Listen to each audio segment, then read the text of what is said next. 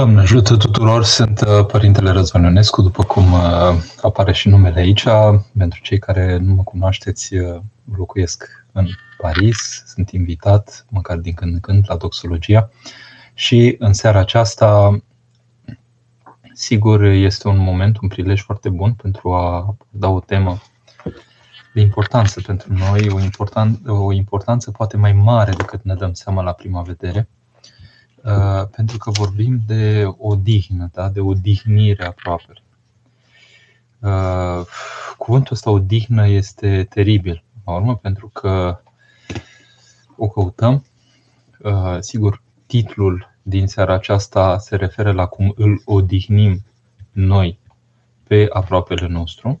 Deci nu cum se odihnește la aproapele, nu cum ne odihnește aproapele pe noi, ci cum îl odihnim noi pentru aproapele cum ne odihnește aproapele pe noi, asta este treaba lui. Ceea ce ne interesează pe noi este cum reușim noi să fim odihnitori pentru aproapele nostru. Uh, sigur, am pus niște gânduri așa, pur și simplu le-am notat așa cumva pentru a vă stârni propria reflexie și propria căutare, dar aș începe în chip excepțional prin a spune că Uh, s-a săvârșit dintre noi uh, cel care este schimonahul uh, Efrem, cu numele de călugărie primit ieri, Anthony, în Statele Unite, printr-o injecție letală la vârsta de 66 de ani și preotul care a fost cu el acolo, în prezența lui și în prezența acestui om intrat în duh de rugăciune, de pocăință, în duh atonit, îndrăznesc să spun, pentru că legătura lui cu Sfântul Munte, fie și la distanța aceasta geografică mare, a fost absolut consistentă, spovedit, îngrijit. Uh, el mărturisește omul acesta că nu a omorât da? și îl credem pentru faptul că un om cu un asemenea, asemenea parcurs și cu asemenea lepădare de lume nu poate decât să fie un om sincer, onest Uh, sigur, justiția își face treaba ei așa cum poate, deși cel mai probabil că este ceva strivitor pentru viața acestui om. Și nu intrăm în tipul de gânduri despre de ce s-a întâmplat așa, de ce a îngăduit Dumnezeu lucrul acesta. Nu știm de ce a îngăduit Dumnezeu lucrul acesta. Și dacă e să ne luăm după dreptăți omenești, uh, e strigător la cer ce s-a întâmplat. Dar în același timp, omul, preotul care a fost cu el, uh, ca martor acolo, spune că probabil că a fost cea mai peaceful folosește la, hai să spunem, o dignitoare, cu pace, execuție la care a, manifestat, a asistat vreodată. Adică ceea ce știm și noi de altfel, privind chiar chipurile celor săvârșiți în această viață, este că cei plecați dintre noi, care au dus o viață ancorată în Dumnezeu, sunt odihniți pe chipul lor și odihnesc pe ceilalți atunci când îi privești. Eu am experiența întâlnirii cu oameni trecuți dincolo, în diverse stări, în diverse situații și uh, unii sunt răscolitori, în sensul că nu numai că nu te odihnesc, te, te, te șochează chiar câteodată sau în orice caz te, te pur și simplu te scot practic din, din, din, din liniște cu felul în care totul strică în ei că nu e bine. Da. S-a întâmplat să fiu în proximitatea după moarte a unor astfel de oameni, cel mai adesea la Institutul de Medicină Medico-Legal aici din, din Paris, cu oameni care s-au săvârșit în condiții, să spunem, mai speciale. După cum am fost și în proximitatea celor care s-au săvârșit cu pace la Domnul, pace Domnului să ne rugăm, sfârșit bun vieții noastre, cerem și așa mai departe și oamenii aceștia s-au odihnit și Dumnezeu îi odihnește pe ei și prin ei ne odihnește pe noi. Da? Deci, iată un cuvânt direct, dacă vreți, apropo de odihnirea aproapelui nostru sau de odihna aproapelui nostru resimțită de noi. Cum facem să-i odihnim, însă să-l odihnim pe aproapele nostru? Închei mica mea paranteză spunând că Dumnezeu s-a odihnit în omul acesta, în schimonahul Efrem, care și-a încredințat viața lui lui Hristos și a căpătat o dihnă în pofida tot ceea ce ar fi putut oamenii gândi sau legea despre aplicarea legii, plusurile și minusurile ei și judecata omenească. Și se va ști în veșnicie, se va ști precis că omul acesta a dus cel mai probabil o alt fel de viață și o alt fel de rânduială decât ceea ce a sezizat legea la el și, sigur, în împărăția lui Dumnezeu se va odihni adânc, cum puțin poate au acces prin faptul că a primit atâta, hai să spunem noi, în ochii noștri nedreptate. Da? Toate în mâna lui Dumnezeu. Dacă ați văzut filmul Ostrov, ați văzut că cineva a putut să pună pocăință toată viața și să se uh, pocăiască pentru un păcat care s-a vădit că în ultima instanță nu l-a făcut. Da?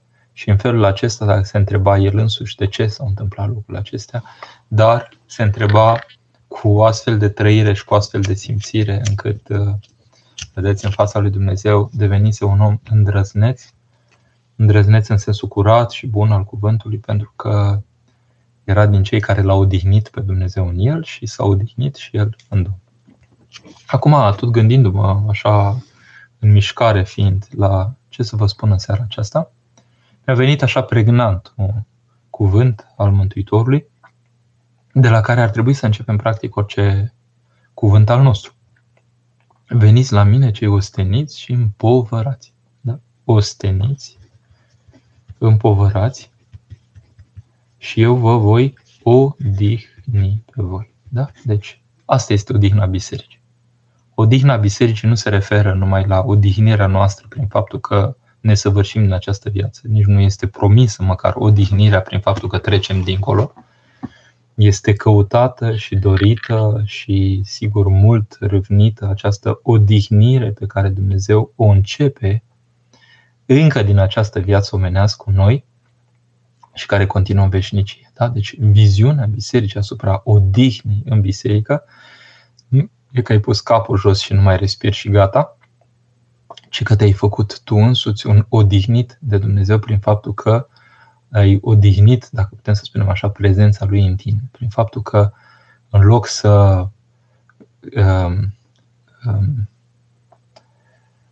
cultivi, dacă putem să spunem așa, faptele neodihnirii, care sunt păcatul și patima, ai căutat pur și simplu să te împlinești la un tric, să te uh, pui în mâna lui Dumnezeu la un tric, încredințându-i lipsurile tale și primind deslegarea de păcate. Da?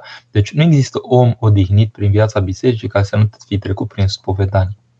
Spovedania este cea care odihnește cel mai tare pe om, pentru că spovedania e cea care îl desleagă de osteneală și împovărare. Deci un om care vrea să vină la Hristos, dându-și seama că este ostenit prin toate lucrurile pe care le-a făcut, da? ne ostenesc, uh, nu e neapărat o bună osteneală, ne ostenesc uh, prostiile pe care le facem, împovărați că acumulăm asupra noastră sarcini care nu sunt ușor de a fi duse, da? ne apasă lucrurile în suflet. Un suflet apăsat e un suflet împovărat. Da? Spovedania despovărează sufletul. Când ai ieșit de la spovedanie, plutești. Dacă ai despovărat și ai aruncat toată sarcina aceea grea a păcatelor, plutești efectiv.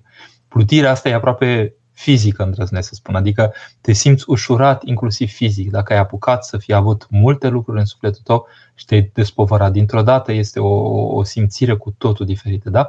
Și vă îndemn pur și simplu să, să căutați lucrul acesta, să simțiți lucrul acesta, să, să vă gândiți că se poate în această lume să ajungi să funcționezi de așa manieră încât uh, efectiv să, să, să trăiești o primăvară a propriului suflet prin faptul că recurgi la măsurile de igienizare a ta lăuntrică ale bisericii, da? Uh, care sunt povedania și sigur după aceea și cu toată pocăința, cu toate momentele de pocăință și sigur după aceea unirea cu Hristos prin Sfânta Împărtășanie. Deci făcând așa, spovedindu-te și împărtășindu-te, începi să te odihnești ființial, adică la nivelul întregii tale alcătuiri, întregii ființe.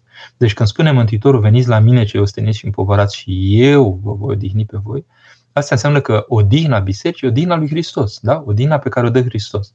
Că nu există fel de odihnire mai uh, adânc pe care îl poate primi omul în această existență și în cea viitoare, decât cea prin însuși Creatorul său, care Creator îl scoate din lanțurile și din greutățile și din uh, adunările de tot felul pe care omul și le-a făcut prin neștiință, prin neglijență, prin păcat, prin uh, indolența sa, prin neașezarea sa. Da? Deci asta este practic ceea ce oferă biserica și biserica oferă totul în realitate. Că ce om nu vrea să fie uh, odihnit lăuntric, să fie fericit, să fie împlinit. E o căutare a noastră a tuturor, numai că uh, unii își o bagă în seamă, alții spun lasă că nu e atât de important, mai vedem, iar alții pur și simplu ca folosind niște cătuși, așa, da, cătuși asupra sufletului, uh, își strâng, strâng lanțurile asupra lor până când urlă de durere și nu mai pot și atunci măcar atunci poate vine mintea aceea deșteptătoare și spune hai măcar să mă duc să mă spovedesc. Și acolo începe libertatea omului. Și atunci are cu adevărat farmec, dacă farmec, în sensul că are o intensitate cu totul aparte, simțirea noastră în clipa când eram împovărați, am făcut experiența împovărării și acum facem experiența despovărării, am făcut experiența ostenelii și acum facem experiența prospețimii. Da? Deci un suflet, indiferent de vârstă, în clipa când se spovedește, poate să se simtă eliberat, întinerit, primenit, bucuros, luminos, da? toate acestea petrecându-se lăuntri cu noi. Da? Dar totul este o lucrare a lăuntrului nostru. Uh, acum, pentru că vorbim de odihnirea aproape lui nostru. Deci am observat.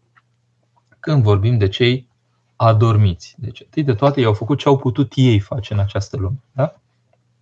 Avem moșii de vară în curând, pomenirea celor adormiți, odihnirea celor adormiți. Cum se poate produce? Întâi de toate, dragoste. Dragostea în această lume odihnește. Deci când cineva te iubește, uh, sigur, dezinteresat, adică când e o adevărată dragoste, te odihnește. Când oamenilor le e drag de tine, îți dau viață. Da? Deci odihnirea de care vorbește Dumnezeu este ca în sfârșit să-L lași, să-L lași, insist asupra cuvântului, să-și reverse dragostea Lui și prezența Lui și sfințenia Lui în tine, să toarne în tine duh de viață. Asta înseamnă odihna în Hristos.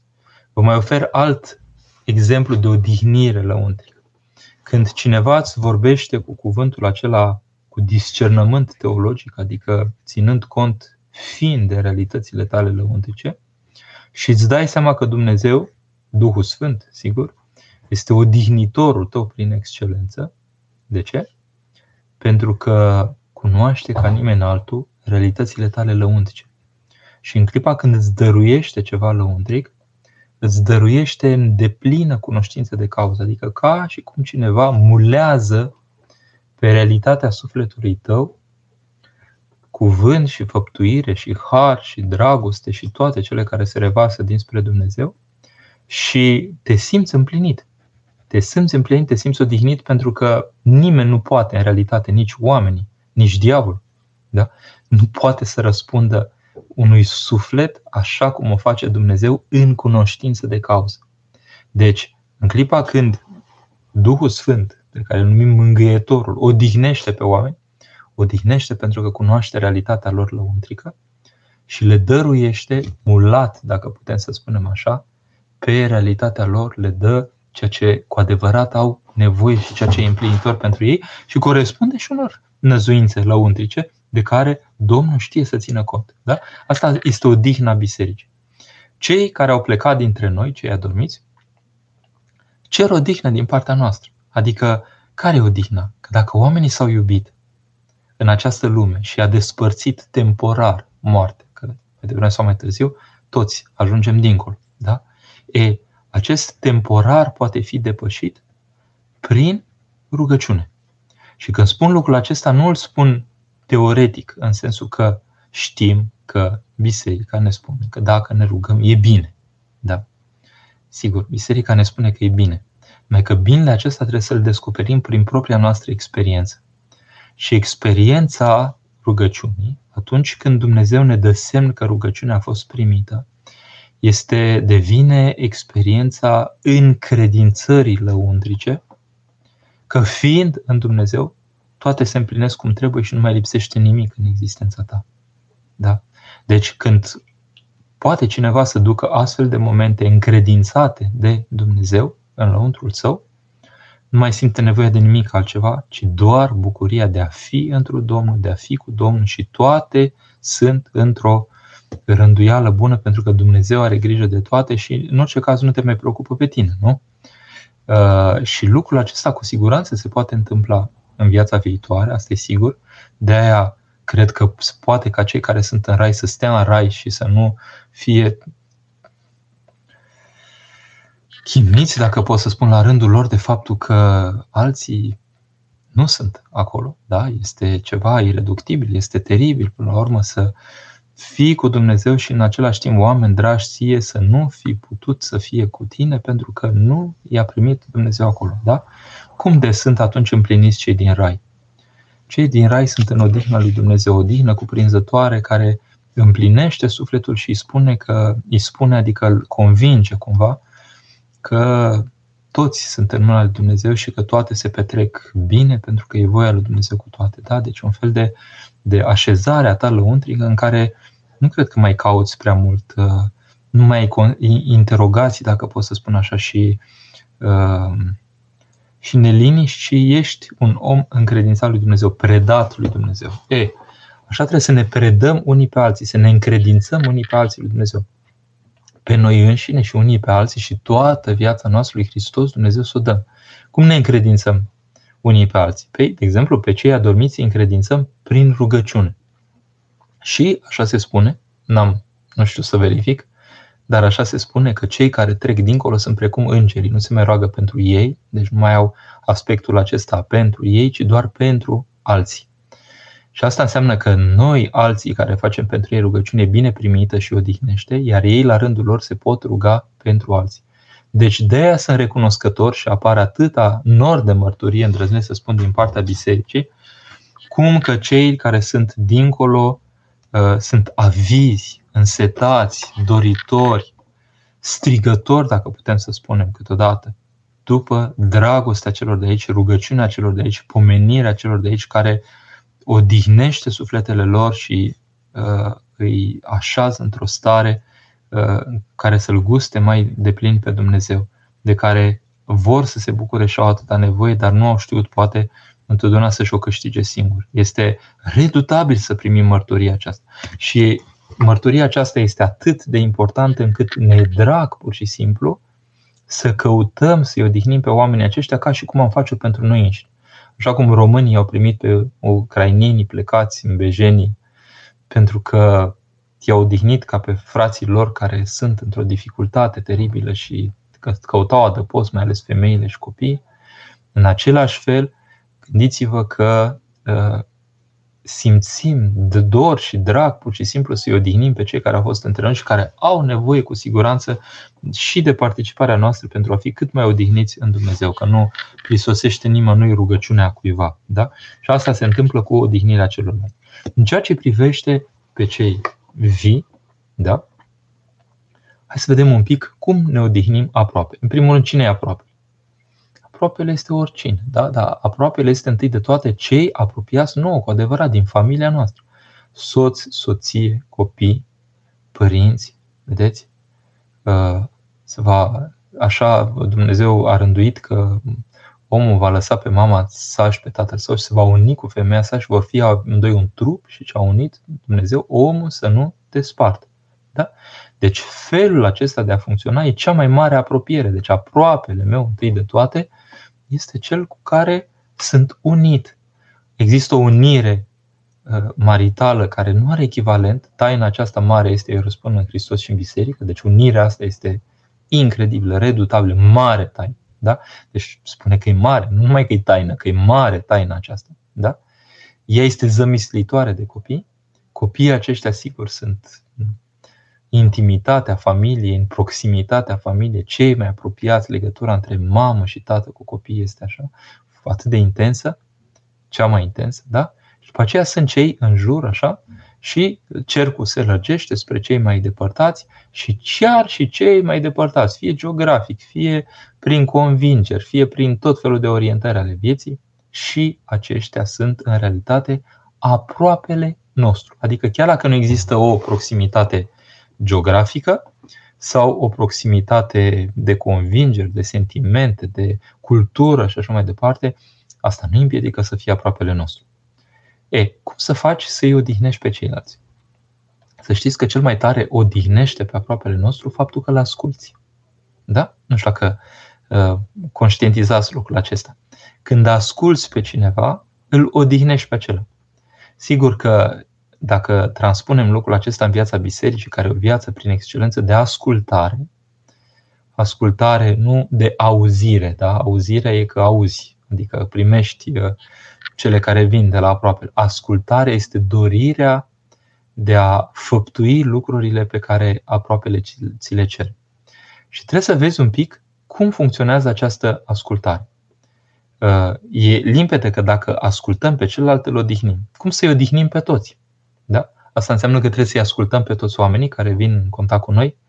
Idealul ar fi să putem să-i ascultăm, dar poate că unii ne cer lucruri grele sau imposibile sau nejuste avem un discernământ de ce asculta pe ceilalți.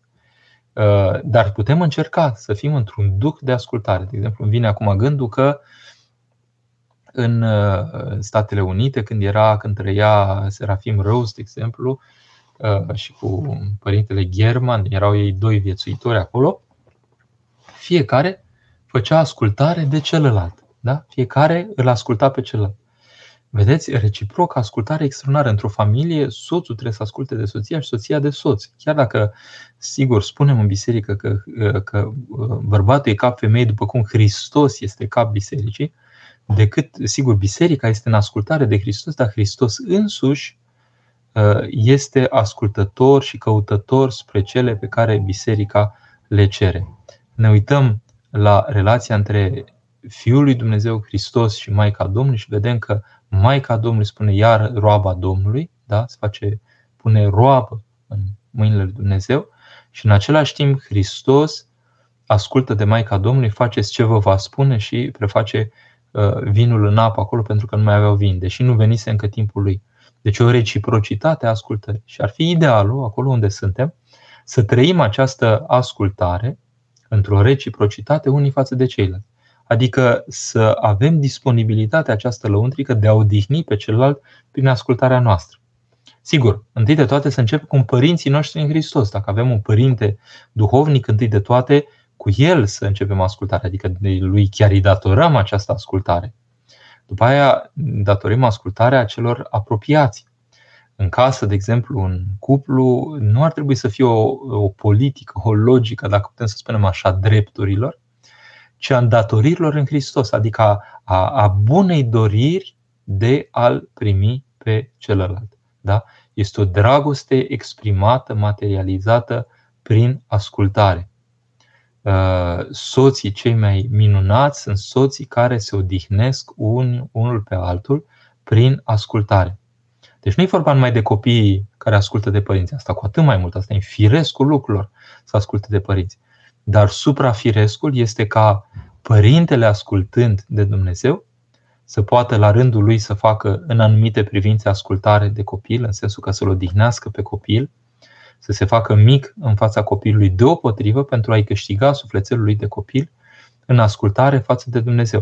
De exemplu, Ava Antonie, da? la un moment dat face ascultare de un prunc, de un tânăr copil care trecuse pe acolo, care îi spune, Bruz, nu știi să faci cu tare lucru. Și îl întreabă, spune dar cum se face? Și el explică cum se face. Antonie, ca să înțelegem bine, Sfântul Antonie avea o obște de mii de oameni care erau în uh, ascultare față de el. Era ca o armată mare. Da? Deci oamenii aceia nu ieșeau din cuvânt. E, și el, care îi conducea pe toți și care era uh, cel care rânduia ascultările, se arată a fi într-un chip mai ascultător, inclusiv față de un copil. Altă întâmplare în Sfântul Munte, la un moment dat un, se relatează că un, un părinte avea nevoie de sfătuitor, de duhovnic și nu avea unde să apeleze și mergând pe poteca Sfântului Munte, întâlnește un lucrător, un muncitor. Și nevoia lui atât de, era atât de mare încât a îndrăznit în Domnul să-i pună întrebarea acelui om. Și spune că a primit un răspuns atât de edificator pentru el, încât a exclamat și a zis, Doamne, lăuntrix, desigur, Doamne, e, e, e minunat cum poți lucra, da? Dar, în mod normal, dacă s-ar fi întâlnit în mănăstire, poate că muncitorul ar fi făcut ascultare de monahul respectiv. Numai că, dată fiind nevoia, Dumnezeu a rânduit ca prin cel mai mic să se edifice cel mai mare. Da? Deci, ascultarea nu este numai către cel mai mare, ascultarea este către uh, aproapele nostru, către tot omul nostru, sigur, uh, respectând însă Uh, prioritățile pe care le aduce uh, viața bisericii. Da? Soții trebuie să asculte unul de altul, copiii ascultă de părinți. Uh, ascultarea asta, de fapt, este iubire. Da? Că noi suntem în viața bisericii nu pentru că am avut nevoie de stăpâni. Da? Omul este în viața bisericii pentru că a decis întru Hristos și pentru Hristos să se pună în ascultare de cei care îl poartă în ei pe Hristos, îl, îl exprimă prin viața lor și în felul acesta omul face ascultare de Dumnezeu prin intermediul părintelui lui duhovnic sau părinților duhovnicești. Da? Uh, sigur că în viața bisericii ascultarea îi se petrece întâi de toate față de cei încredințați într-un Domn cu harisma, îndrăznesc să spun aceasta, a, a paternității duhovnicești. Da? Există o libertate totală în biserică să Uh, azi, de exemplu, se împlinește un an de când Maica Siluana, schimonahia Siluana, a trecut la Domn. Da? Dumnezeu să odihnească. Un om atât de luminos și de viu și de odihnitor de oameni, deși metoda ei era să le tragă, cum spune ea, preșul de sub picioare, covorul de sub picioare, se dezechilibreze și apoi ea spunea la untric, Doamne, iată-i gata acum să te primească pe tine. Adică au ieșit din confortul lor călduți și sigur, o comoditate în aceasta care îi stingea ca viață și acum puteau în sfârșit să primească cuvânt din partea lui Dumnezeu. Deci, aparent nu-i odihnea, da? Dar în realitate îi odihnea mai profund decât s-ar fi așteptat ei să fie odihniți de cineva. Pentru că le oferea posibilitatea ca cu adevărat să primească odihnire.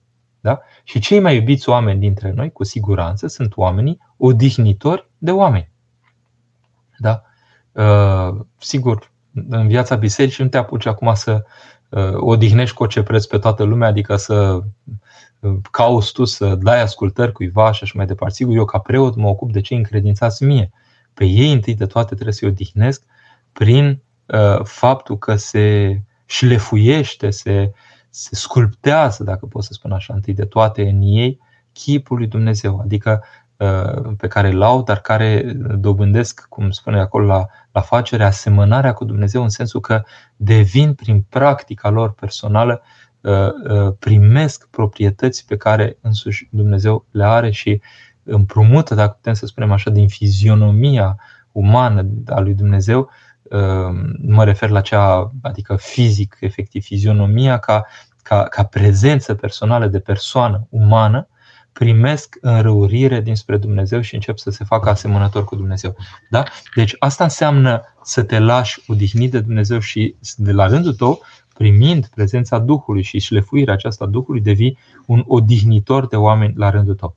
Deci ca să încheiem, să mă credeți și să verificați cei mai iubiți oameni sunt cei care sunt odihnitori de oameni, adică care învață să odihnească pe ceilalți prin faptul că umplându-se sau purtând măcar în ei prezența lui Hristos, Hristos se face simțit prin ei ca fiind cel care cheamă, veniți la mine ce osteniți și împovărați și eu vă voi odihni pe voi. Da? Deci, Hristos poate să odihnească pe primitorul de Hristos și implicit se revarsă această odihnire și odihnește pe aproapele tău prin faptul că aproapele te simte pe tine odihnit în Hristos și simte pe Hristos, sigur, deopotrivă prin har, uh, lucrând uh, prin intermediul celuilalt, lucrând asupra sa. Da? Deci ne, e, e contagios, ca să spunem așa, adică un om care începe să se odihnească, îi odihnește uh, și pe ceilalți. Bine, acum este uh, rândul întrebărilor și voi încerca să vă răspund. AI îmi pune uh, întrebare. Părinte, cum să scap de patima cicălelii? Nu reușesc să-l odihnesc pe soțul meu din cauza observațiilor mele neîncetate, din cauza propriei oboseli. Uh, da, eu v-aș spune în felul acesta, adică uh, nu e o chestiune tehnică, da. Nu este o chestiune de, uh, de tactică, de strategie. În sensul că începând de acum îmi modific comportamentul. Dacă eu sunt în nepace lăuntrică, undeva trebuie să ajung la pacea lăuntrică ca să-l odihnesc pe soțul meu. Da? E și o chestiune de gestiune, dacă pot să spun, a cuvintelor care ies din gura mea, da, pe de-o parte, dar întâi de toate este vorba de pacea mea lăuntrică, că atunci când un om are multă pace lăuntrică, nici nu-i vine de altfel să spună foarte multe lucruri, da? pace lăuntrică înseamnă uh, un duh care invită, dacă pot să spun, și pe ceilalți să-l, să, să-l simte, să-l guste și să se bucure de el. Da? Sunt chilii, de exemplu, dau un exemplu în Sfântul Munte, sunt chilii, sunt locuri, povesteau în diverse așa relatări că s-au dus în câte un loc și în locul respectiv nu le venea să vorbească. De ce nu le venea să vorbească? Pentru că duhul locului era nevorbirea. Acolo așa se practica uh, rânduiala. Nu se vorbea, se vorbea minim. Și atunci când intri într-un astfel de loc, taci la rândul tău și te interiorizezi cu rugăciunea și câștigi mai mult din lucrarea aceasta lăuntrică decât din tot ce ai spune în afară. Deci aș spune să încercați să aveți o lucrare lăuntrică, da? să uh, pur și simplu să lucrați această lucrare cu rugăciune inimii, Doamne Iisuse Hristos, miliește să vă spovediți des, să mărturisiți măcar de câteva ori dacă este repetitiv această patima cicălelii și dimineața când vă sculați, faceți o cruce mare, spuneți, Doamne, știi că mă fură lucrul acesta și mă pierd și îl rănesc pe soțul meu. Ajută-mă să, să desc pace în inima lui, având-o eu întâi de toate. Da?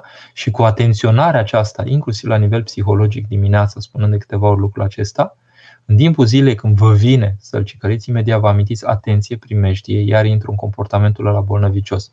Și în loc să îi spuneți lui despre ce ar trebui să facă, începeți să îi spuneți la untric lui Dumnezeu despre cum v-ați aștepta ca soțul să facă. Adică, Doamne, Tu știi că aș vrea ca soțul meu să reacționeze așa, să facă așa, să fie bun, să mă ajute cu lucrul respectiv, să bage în seamă că nu știu ce și așa mai departe. Da? Spuneți lui Dumnezeu lucrurile astea, să vedeți ce înrăurire vor avea și asupra soțului. Da? Sigur, oboseala trebuie somn. Eu când pot, îmi fac somn. Da? Deci când merg și eu pe urmele părintele Teofil Păreian, Dumnezeu să-l odihnească. Că și el era așa, l-am auzit când eram student într-o conferință care a spus de fiecare dată când am putut, mi-am făcut somn și odihna, spune Și pe noi aproape ne-a șocat un pic atunci, că noi eram pe linia și pe școala aceasta nevoințe, a nu-ți face somnul pateric și așa mai departe. Și el spune, de câte ori am putut, m-am odihnit. Da, și eu îmi dau seama după timp că în clipa când ești suficient de odihnit, nu răsfățat acum la modul așa, că poate să fie o asceză. Da? Dar dacă ești totuși odihnit în sensul somnului, uh, efectiv, uh, cred că cred că e bine. Efectiv. Da. Uh, mi-ați scris deja de nu știu dacă era eromonah, da, Uh, era schi monah, Ania. Eromonah înseamnă monah preot. El nu era preot. Că am văzut și un comentariu, ne-a venit azi pe Facebook, că cineva se întreba cum poate cineva, uh, mai ales dacă e ucigaș de copii, să ajungă preot. Vă dați seama, mintea, iertați-mă, îngustă totuși, așa, ca funcționare cel puțin a omului. Adică una este să fii preot, să primești preoția prin chemarea bisericii, ceea ce nu e cazul aici, și alta e să fii monah. Monah este cel care depune voturile monahale, se încredințează lui Dumnezeu uh, printr-o căutare de trăire îngerească în această lume. Adică omul ăsta a renunțat la toate atracțiile, să spunem, și la tot ceea ce putea să-l să intereseze pe cineva ca lume, pentru a anticipa și a-l trăi pe Dumnezeu. Da? Uh, deci omul acesta a cerut el să fie monah, că monahismul se cere, dar nu este preot, da? pentru că preoția nu se cere, ci preoția se întâmplă, se primește în clipa când există o chemare din partea bisericii care ți se adresează și la această chemare ajungi să, răspui prin, să răspunzi prin da. Deci Ania, Dumnezeu să o odihnească, pe care prea cuviosul, schimonah, pentru că a primit schima mare, uh, care este călugăria, să spunem, în forma cea mai completă, așa cum se primește în Sfântul Munte. Da? Mihaela. Împovărarea poate fi și un cumul de răutăți care te apasă și cele care odinești tot Domnul Iisus Hristos. Mihaela, da, cu condiția să le rezolv, adică să merg cu ele la spovedit și să îmi fac o listă așa, hai să spunem amănunțită, cam cum spun, fac eu așa, vă arăt un pic. Da, am pus aici, vedeți? Și scriu la fiecare în parte păcatele. Și îmi pregătesc pe telefon sau pe ce vreți, îmi pregătesc lista aceasta am pe cineva în parohie care vine cu zeci, sute.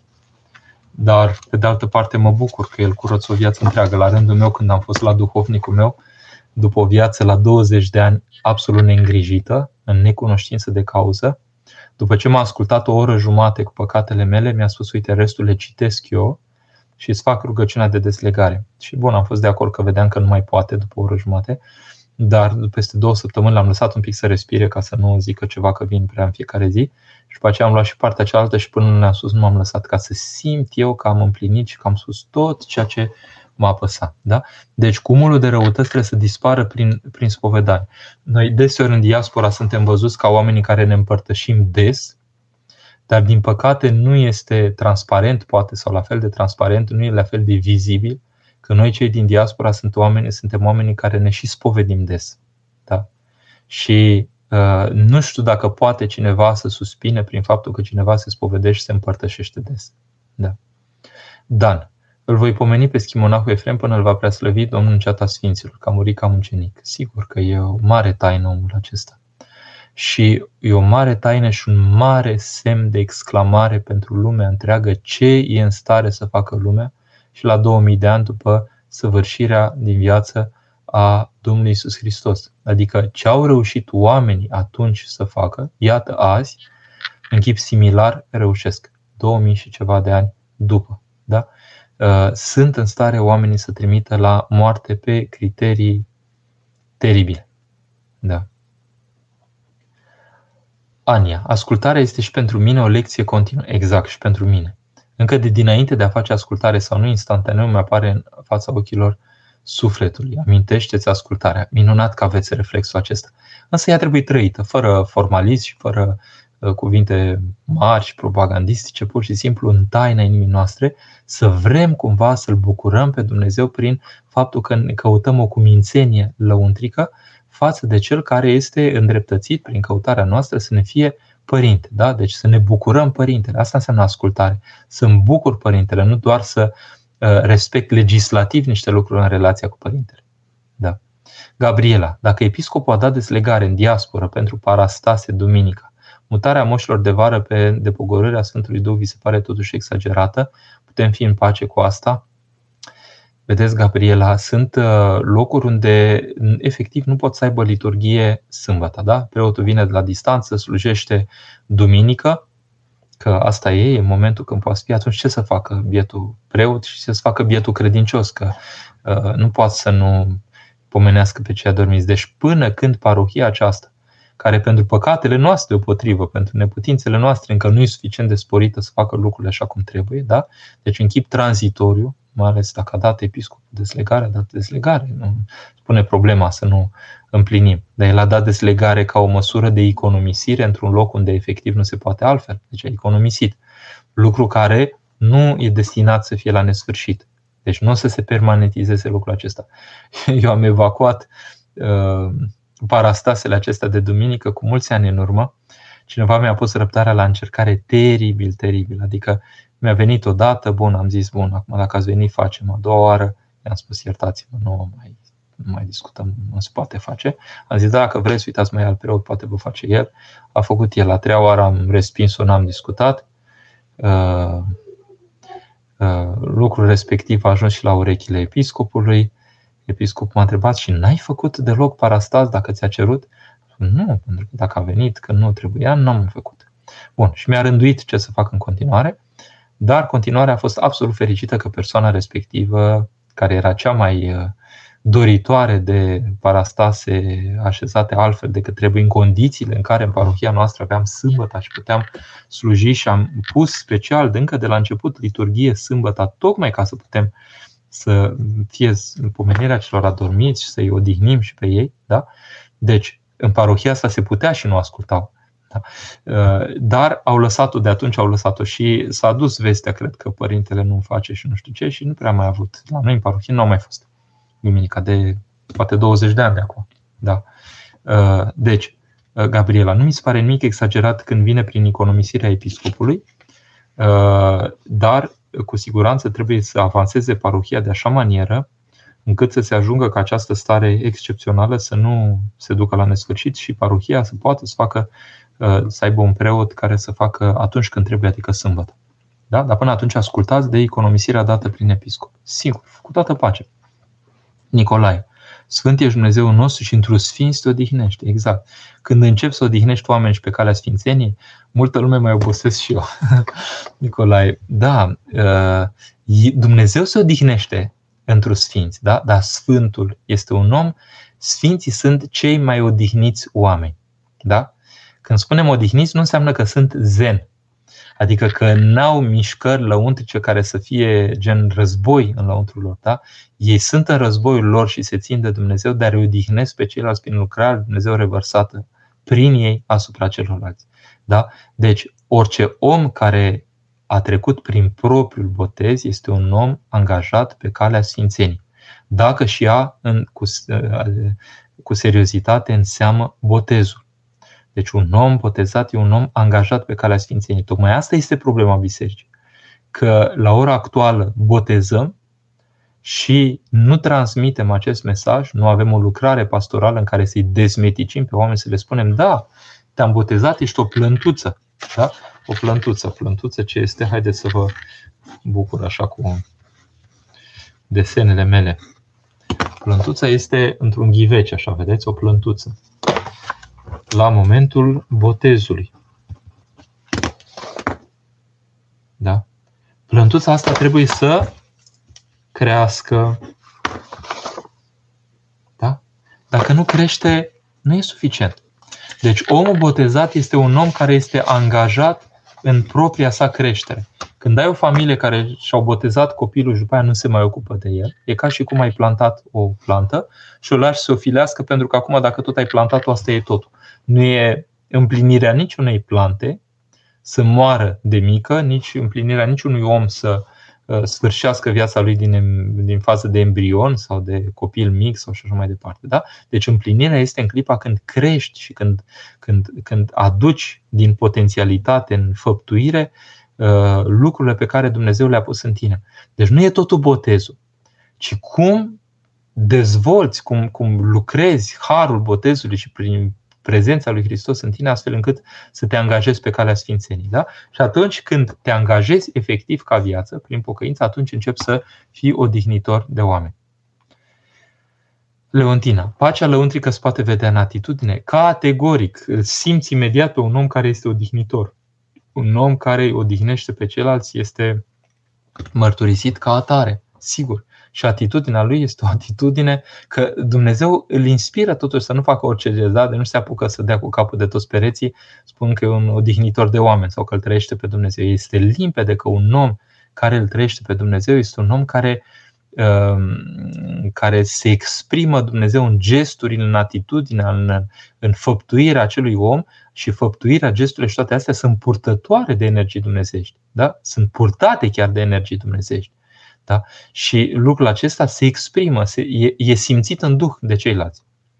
Nicolae, Marele Pavel voia să facă cele bune și ajungea să facă cele rele. Ba, le făcea pe cele bune, dar el se smerea și spunea ajung nu binele pe care voiesc, ci răul pe care nu-l voiesc. Răul pe care nu-l voiesc, deci el nu-l voia, și vedea tendința. Dar tendința nu însemna neapărat făptuirea. Cum să facem noi nemeni și să ajungem la să facem cele bune? Călcăm pe urmele lui fiind conștienți de faptul că tendința este de a face mai curând, de a da cu stângul în dreptul, da? de a ne autofaulta, de a ne face rău noi înșine, nouă înșine, da? Uh, și să avem grijă de noi să nu se întâmple lucrul acesta, adică să ne punem într-o, îndrăznesc să spun cuvântul asceză, adică să ne punem într-o, într-o făptuire, într-un mod de viață, într-un ritm de viață care să nu îngăduie să prolifereze în noi comportamentele acestea deviante, care ne, ne perturbă și care ne, ne, ne strică pe noi înșine. Da? Și sigur contează foarte mult legăturile cu oamenii duhovnicești, relația duhovnicească cu oameni. Da? Contează foarte mult să fim în relație unii cu ceilalți. Da? Uh, și cu ce, adică mă refer la cei cu căutări duhovnicești, pentru că căutarea unuia devine inspirația ta, deopotrivă. Cristina, uh, Doamne ajută. Mie mi se pare că în ultima vreme, mai ales în sfera profesională, oamenii cer lucruri contradictorii. Face ascultare devine atunci o adevărată provocare. Da. Gândiți-vă, de exemplu, la uh, Sfântul Porfirie, care făcea ascultare simultan de doi bătrânei, de doi oameni duhovnicești în Sfântul Munte. Și unul îi cerea unul și una îi cerea una și altul îi cerea cealaltă. Da? Și el făcea una ca să împlinească unul și celălalt nu era de acord. Orice om s-ar fi uh, necăjit și supărat și s-ar fi scuturat și ar fi spus ați nebunit, mă chinuiți aici, unul vrea una, puneți-vă de acord și după aia îmi cereți și așa mai departe. Da? El nu a pus problema așa. El făcea ceea ce îi cerea unul, când îi cerea celălalt, făcea și ceea ce îi cerea celălalt și așa mai departe, fără gândurile acestea reprobabile în el. Și vedeți, atât de mult s-a odihnit în Dumnezeu și l-a odihnit Dumnezeu, încât de-a dat harismele acestea extraordinare, uriașe, imense, pe care le-a primit și cu care, la rândul lui, în continuare a odihnit pe oameni. Deci viața acestor oameni angajați pe calea Sfințeniei nu a fost o viață simplă. Este o viață, uh, o viață de, de dificultăți, de, de, de, de probe teribile. Și în același timp, în lucrarea aceasta, sunt în tot ceasul odihnitori de oameni prin faptul că se simte harul Dumnezeu în ei și îi ajută și îi mângâie pur și simplu și prin el îi mângâie ei pe ceilalți. Deci, a face ascultare întotdeauna este o provocare. Sigur că noi avem și ascultări mai simple. Mi-amintesc Dumnezeu să odihnească tot de Maica Siluana, că dialogând cu cu părintele Galeriu, care era duhovnic, îi spune, recunoașteți, uh, părinte, că v-am ascultat, că am făcut ascultare. Și uh, părintele Galeriu spune, recunoașteți mai că deopotrivă, că și eu v-am dat ascultări care v-au plăcut, adică care erau dignitoare pentru ea.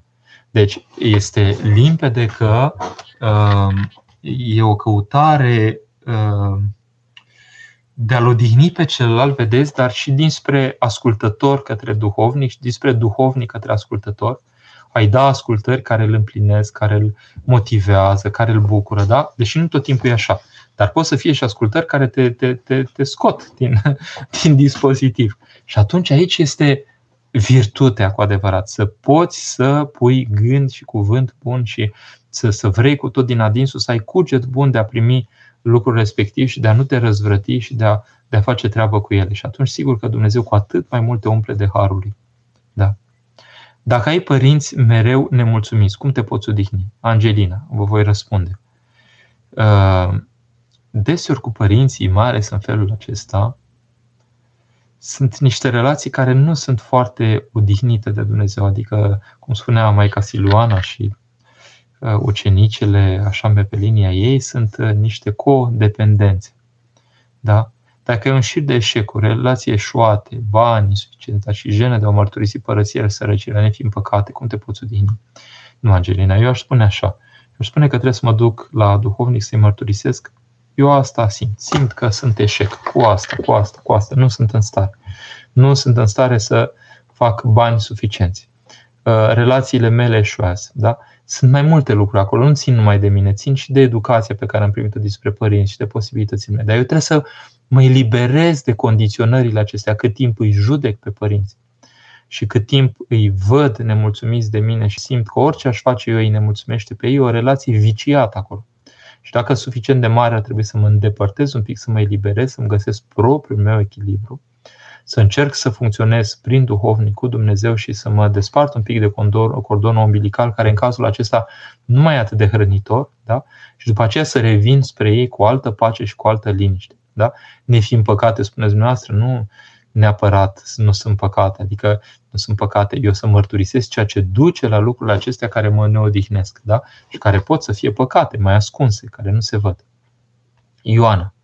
Cum putem alunga din sufletul unui om teama pentru momentul trecerii dincolo pentru dina veșnică? Este vorba despre tatăl meu care este foarte frică de moarte. Ioana, vă voi spune ceva foarte personal, uh, dar în care cred. Uh, știu pe cineva care a trăit astfel de momente prin darul lui Dumnezeu. Da? Deci aceeași persoană care se roagă cu intensitate când simte că viața este pusă în dificultate, chiar pericol, așa, această persoană mărturisea că a putut pur și simplu să simtă uh, eliberarea completă de orice mișcare din aceasta prin faptul că era într-un Dumnezeu, vizitată de Harul lui Dumnezeu și atunci, cumva, în suflet era tot ceea ce trebuia să fie și nu mai încăpea nicio temere și nimic altceva. Deci, lucrul acesta se cultivă, crește mântru și tata întâi de toate trebuie să se spovedească amănunțit, Ioana.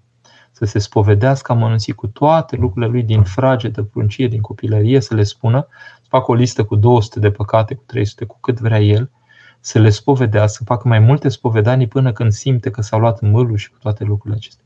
Și să mărturisească deopotrivă acolo teama pentru dincolo. Doi, să cultive rugăciunea. Și să se împărtășească. Des, dacă s-ar putea. Spovedi și împărtăși des. Și antidotul împotriva fricii de moarte este simțirea Sfintelor taine care ne pregătesc pentru veșnicii. Da? Acolo e totul. Deci dacă se împărtășește, dacă face ceea ce spun eu, îi se va schimba starea și se va de fapt schimba starea către veșnicie. Starea lui cu care intră în veșnicie se va schimba și din cauza aceasta va dispărea frica de moarte. Pentru că frica de moarte, noi toți o avem, desigur, că e naturală. Da? Asta ne conservă cumva, ne pune într-un mod de făptuire în care să nu ne punem în primejdie, să ne ocrotim. Da? Dar la un moment dat poate să vină ceva mai copleșitor și mai uh, cuprinzător, ca să spunem așa, care să fie cultivat, sigur, în noi prin viața bisericii. Ana. Doamne ajută, cum ne suportăm unii pe alții în comunitate și cum trecem peste lipsa de busimț a fraților care au nevoie să mereu în centru atenției și jignesc glumind. Ana, lucrul acesta se petrece la o anumită vârstă. Ne mai necăjesc tinerii, așa că, bun, prin necăjirea asta, de fapt, ei caută un pic de atenție, ca să spunem așa, și să ne atragă atenția și să ne spună că există și ei. Da? Uh, sigur, lipsa de bun simț nu este odihnitoare în niciun caz și ne trebuie noblețe lăuntrică să uh, ne poziționăm de așa manieră în care nu numai că nu judecăm pe celălalt, dar uh, așa ca într-un fel de complicitate împreună cu el, arătându-i că putem să trecem peste lucrul respectiv îi dăm de înțeles că comportarea respectivă poate să fie și mai nobilă decât atât. Da? Nu spunându-i, dar prin noblețea comportării noastre s-ar putea să inducem intuiția în celălalt că uite, uite ce nobil s-a purtat cu mine, oare nu i-ar fi minunat să reușesc și eu un lucru similar? Da? Deci noblețea noastră, și am văzut, de exemplu, în al preasfințitul nostru aici, noblețea lui și felul în care primește pe orice om și cu ce vine fiecare om în parte, noblețea pe care a arătat-o de atâtea ori uh, și consecvent și stăruitor și toată viața așa, și rezistența aceasta extraordinară la, la neputința aproapelui, da? face ca aproapele se deschide pur și simplu într-un chip neașteptat pentru noi. Da? Deci lipsa de bun simț a celuilalt nu se sancționează prin cuvinte aspre și prin uh, pus ordine în viața lui prin așa uh, tot felul de puneri la punct. Sigur că dacă e vorba de un copil, dacă e vorba de cineva care îmi datorează ascultare, sigur că privesc diferit lucrurile. Dacă e cineva în mediul social care e ca și mine acolo și n-am vreo întâietate cu ceva, nu m-a pus pe mine cineva să gestionez ceva din viața lui, sigur că atunci trebuie să mă comport nobil. Și ce înseamnă comportare nobilă? Dacă cineva este bădăran cu mine, Uh, nu neapărat că primesc, că mă umilesc în sensul că uh, nu bag în seamă și sunt grosier la rândul meu prin faptul că așa intru într-un fel de rezonanță, într-un fel, nu, ci pur și simplu nu primesc lucrul respectiv și îmi văd de rânduiala mea, de rugăciunea mea lăuntrică, de mă comport ca și cum nu m-a rănit lucrul respectiv pe cât pot, rugând pe Dumnezeu pur și simplu și pentru mine și pentru el și la un moment dat se face ceva, se face între noi, se, se, se, se, se, se pune un duh de, de, de Evanghelie, dacă putem să spunem așa, între noi. Iar ei nu că au nevoie, ei, da, hai să spunem, au nevoie. Oamenii au nevoie de comuniune, numai că o exprimă în chipuri foarte diferite, cu neputințele lor și ei nu-și dau seama că nu rezonez cu oricine și oricum. Da? Deci în sensul acesta. Marian, părinte, apropo de odihnă, cum să reușim să ne administrăm cu folos timpul liber, astfel încât să nu părem nici medievali contestând tehnologia, dar nici să nu pierdem timp în fața ofertei de divertisment. Am nevoie de experiența noastră personală că se poate. Marian, uh, noțiunea asta de timp liber e specială, da? Eu am cumva timp liber neavând timp liber. Adică eu nu caut timp liber. Pentru mine, timpul pe care îl folosesc către aproapele meu și prin felul de viață pe care mi l-am ales este cel mai bine folosit. Eu sunt bucuros, sunt împlinit pur și simplu să fac lucrarea bisericii și să pun timpul meu în mâna lui Dumnezeu. Eu și azi mă gândeam că vreau, îmi doresc, mi-e dor să fac parte din cei care și-au pierdut viața pentru Hristos și în felul acesta și-au câștigat. Da? Adică cei care uh, nu s-au luat după așteptările lumii, ci pur și simplu s-au luat după chemarea înaltă pe care ne face Dumnezeu de a ne dedica timpul nostru slujirii. Da. Deci, sigur că am și eu momente, cum spuneți, de divertisment. Adică avem momente, de exemplu, în familie, când ne uităm pe un ecran mare, da, la film împreună. Nici n-am știut că va avea un asemenea succes ecranul respectiv în casă. Efectiv, eu descoperire. Dar sunt niște momente de comuniune între noi. Niște momente când toți ne adunăm și suntem împreună, noi suntem patru și ne bucurăm de un film și trăim cumva emoțiile filmului și sunt niște momente privilegiate de comuniune. Deci nu e o chestiune de divertisment în sensul că vreau să-mi provoc plăcere da? ci un moment de comuniune. Eu aș spune că în viața bisericii ar putea să lipsească complet momentele de divertisment. Sunt doar momente în care trăiesc diferit ritmul bisericii. Adică, uh, așa cum sunt momente de mâncare și momente de postire, momentul de a face ceva și momentul de a nu face lucrul respectiv, da? momentul de a, de a face lucrul respectiv, momentul de înfrânare față de lucrul respectiv, așa în viața bisericii aș spune că sunt momente în care uh, Uh, și nu are legătură cu tehnologie. Tehnologia o putem folosi, sigur. Există și momente de postire de tehnologie. Da, se poate și așa. Noi nu contestăm tehnologia, că n-ai ce să contești. Pur și simplu, tehnologia uh, este la pachet cu vremurile în care suntem. Dar putem să optăm noi pentru un mod de viață în care ne servim după cum credem noi mai bine de aceste posibilități actuale astfel încât prioritățile noastre să fie foarte limpezi. Câștigarea împărăției lui Dumnezeu în lăuntru nostru. Așa spune Mântuitorul, căutați întâi de toate împărăția lui Dumnezeu și toate acestea se vor adăuga vouă. Da? Deci asta este experiența mea personală. E, bine, eu am și exagerat în primii ani de preoție, pentru că eram și singurul preot în parohie și ani de zile n-aveai cum să pleci nicăieri, dar eu, n-am, eu mi-am pus familia la o rânduială teribilă după câțiva ani de zile, înalt preasfințitul ne-a dat ascultare să plecăm în vacanță, să lipsesc. Pentru că primii ani n-am lipsit, cred că nicio duminică din parohie. Nu știu dacă am lipsit vreo duminică, o duminică. sau. Adică asta era rânduiala mea.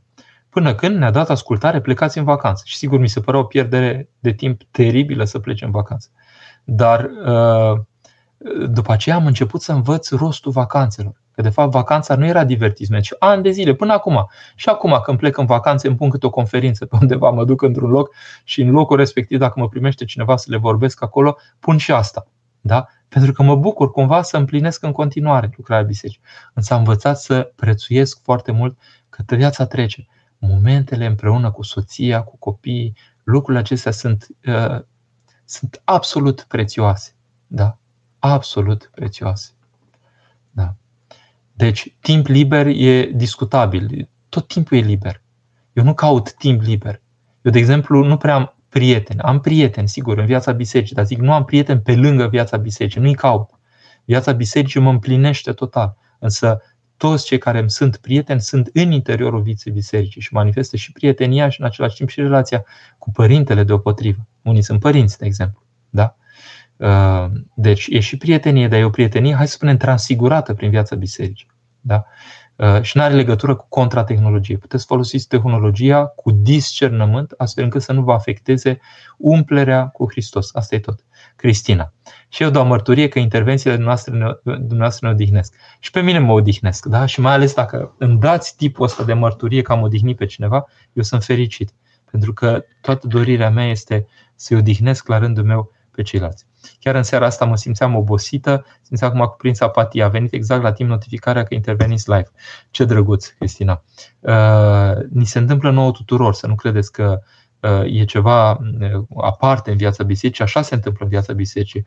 Uh, intervenția și căutarea duhovnicească a unui om, chiar în momentul când noi suntem uh, cu resursele un pic mai jos, dintr-o dată dă refreshment, ca să spunem așa, simțirii și trăirii noastre. Deci când ne e greu așa suntem obosiți și ascultăm pe cineva, ne, ne odihnește și ne, ne dă energie, ne dă resurse. De aia nu prea avem nevoie de timp liber. Pentru că în viața bisericii poți să funcționezi 24 de ore, 24 cu niște energii incredibile pentru cel care nu cunoaște biserica. Ioana. Părinte, milostenia e formă de a odihni pe cei aproape nou foarte tare, da. Pentru că a da milostenie, dar fără să arăți că are un statut sub tine. Da? Al odihni pe celălalt prin faptul că te apleci ca Uh, lângă un frățior de aceeași nivel cu tine și îl odihnești. Da? Cum se explică cuvântul părinților? Să asud de bănuț în mâna noastră până când cunoaștem cui dăm. Adică să avem discernământ cui dăm, pentru ca să nu întreținem prin darul nostru și lucruri care sunt contrare Evangheliei. De exemplu, unii care dezvoltă un sistem întreg de a fura, de a fura, de a profita de oameni și să folosească aiurea banii respectiv. Atunci e mai complicat cu milostenia noastră e un fel de restricționare a faptelor bune. Nu e o restricționare, este discernământ. Adică să aleg să folosesc ca la o bancă. Unde îmi bag bani? La ce bancă pun bani? La banca care aduce profitul cel mai mare. Unde să se ducă milostenia mea? Acolo unde este cel mai mare folos în Hristos. Da? În sensul acesta. Uh, cred că am împlinit o oră, așa că o să mergem spre încheiere. Văd încă o întrebare. Ionuț, uh, ce cuvânt din Sfânta Scriptură ne dați ca să-L urmăm, să dobândim liniștea de pe urma Lui? Pe exact care am început. Veniți la mine cei osteniți și împovărați și eu vă voi odihni pe voi. Deci e foarte limpede că în viața bisericii singurul care ne poate odihni cu adevărat e Hristos însuși. Pe mine m-a odihnit în câteva câteva minute pe vremuri când am început primele spovedanii, prima spovedanie, una, două, trei, așa, primele, nu știam ce e odihna aceea. Da? În clipa când am început să mă spovedesc, wow, deci m-a copleșit. Da? M-au copleșit cu odihnirea Lui. Asta să căutăm. Să căutăm odihnirea autentică. Să ne spovedim, să ne spovedim până când simțim că ceea ce primim acolo sigur nu e de la oameni. Da? Până la măsura aia. Dacă nu ajunge și măsura aia nu, trebuie, nu e neapărat târziu, poate să fie foarte devreme. Mai ales cei care nu s-au spovedit niciodată. La ei, Dumnezeu îi mângâie, noi suntem invidioși cei care ne-am spovedit de mai multe ori, atât de, de frumos și de repede îi mângâie pe oamenii ăștia care nu prea au făcut, făptuit. Da? E extraordinar să profite de starea aceea că Dumnezeu tare bun e cu ei și tare mângâietor. Să sară direct în brațele Lui. Da? Uh, deci dobândim liniște prin faptul că uh, Dumnezeu, apelăm la Dumnezeu ca să ne odihnească și nu la oameni. Că odihna oamenilor este insuficient. Odihnirea dinspre Dumnezeu este copleșitoare pentru noi. Și sigur, odihnirea aceea trece și prin oameni deopotrivă, adică ne odihnește prin faptul că ne spovedim, dar trece printr-un om, da? printr-un om orientat duhovnicește. Și, de exemplu, cum am mers pe la Sihăstria pe vremuri și uh, m-a odihnit noaptea respectivă, am nimerit la masul, la miezul nopții și mi-a făcut mintea cer. Că spun mintea cer nu e că am simțit cele cerești, ci că pur și simplu nu mai era niciun nor de apăsare asupra cerului inimii mele, ca să spunem așa. Adică dintr-o dată a venit o pace lăuntrică incredibilă. Și sigur, nu doar atunci când am simțit această pace. Deci, vedeți, e foarte frumos că ceea ce vine dinspre Dumnezeu vine cu un fel de, de încredințare lăuntrică că nu e de la om lucrul respectiv, că, că eu știu în mine ce pot să-mi dau eu și îmi știu măsurile mele și cât de neodihnitor sunt pentru mine și pot să dau seama prin discriminare, prin comparație, că atunci când pune Dumnezeu o măsură de a lui, clar că nu sunt eu, că e diferit. Da? Asta să căutăm. Vă îndemn să fim niște creștini căutători și ne, um, nemulțumiți cu superficialitatea, cu mediocritatea, fugind de mediocritate ca de moarte. ca de neodihna veșnică să fugim de mediocritate, să fim, să căutăm, să punem un pic de spirit ascetic și un pic de spirit căutător, să vrem să-L dobândim pe Hristos, să ne placă să facem un pic de efort pentru Hristos, să-L dobândim pe Hristos, să ne străduim un pic, să punem lucruri care nu se petrec așa din interiorul confortului nostru, să ne străduim să facem mai mult. Să vedeți ce lucruri minunate se întâmplă. Deci gândul meu de final pentru astăzi este Veniți la mine ce osteniți și împovărați și eu vă voi odihni pe voi. Nu e altă odihnă pe care să o pronunțe biserica decât cea care vine de la Hristos însuși și care este gata să vină în inima fiecare dintre noi. E sigur, toți suntem aleși. Toți, cât suntem credincioși? Toți suntem credincioși. Da? Așa se spune acolo, dialogul la fața altarului. Cât suntem credincioși? Toți suntem credincioși. Toți suntem aleși. Nu e cineva care e pus deoparte cel care la ora actuală e tumefiat de loviturile vieții și nu mai știe pe unde e și este eșuat, lamentabil și se simte un nenorocit și un chinuit și așa mai departe, și tu ești ales acela. Doar să faci un pic să dezmeticești înțelegerea ta și să-ți dai seama că lucrul ăsta se poate întâmpla cu tine dacă asculți ce spune biserica și implicit ce am spus în seara aceasta. Să mă duc să caut o dihnă la Hristos. Doamne, îți mărturisesc toate rănile mele, toți spinii mei, toate uh, nenorocirile mele pe care le-am adunat în mine. Ți le pun în față, ți le dăruie, ți le încredințez acum. Miluiește-mă, spală Mergeți la un duhovnic, spovediți adânc, sistematic, cu 20.000 de păcate, dacă trebuie spuse, notate, cu acrivia conștiinței și veți vedea că veți deveni niște mistici în momentul respectiv. Sfântul Sofronie Saharov spune că mistica aceasta începe de îndată ce omul se pocăiește. Deci atenție, nu trebuie să așteptăm 20.000 de ani. Se pot întâmpla măsuri pur și simplu cu noi surprinzătoare pentru noi de îndată ce am pus pocăință sinceră. Mistic adică simțitor de Dumnezeu foarte repede. Dacă cu adevărat vreau să am parte de El. Bine, Dumnezeu să ne odihnească, să ne dea bucurie lăuntrică, să ne întărească, să-L pomenim pe omul acesta contemporan nou și posibil, angajat pe calea Sfințenii într-un chip neobișnuit și uimitor pentru noi, cei căutători de dreptăți sociale, schimonahul Efrem, să avem parte de rugăciunile lui, să aibă parte de rugăciunile noastre, să plumenească cât mai mult ortodoxia întreagă, să plumenească toți, pur și simplu, ca pe un om care uh, a îngăduit Dumnezeu o cale cu totul aparte de a ajunge la El, la Domnul, și care este strigătoare pentru noi, cei pur și simplu uh, care funcționăm așa în realități contemporane, sociale și, în sfârșit, cu schimonosel și cu neputințe și cu tot felul de răni pe care le simțim pur și simplu din imperfecțiunea celor de aici, pe care noi toți oamenii le-am inventat. Noi toți oamenii le-am inventat. Bine, Dumnezeu să ne, să ne dea mângâiere pentru El și să ne pomenim unii pe alții. Doamne, ajută tuturor!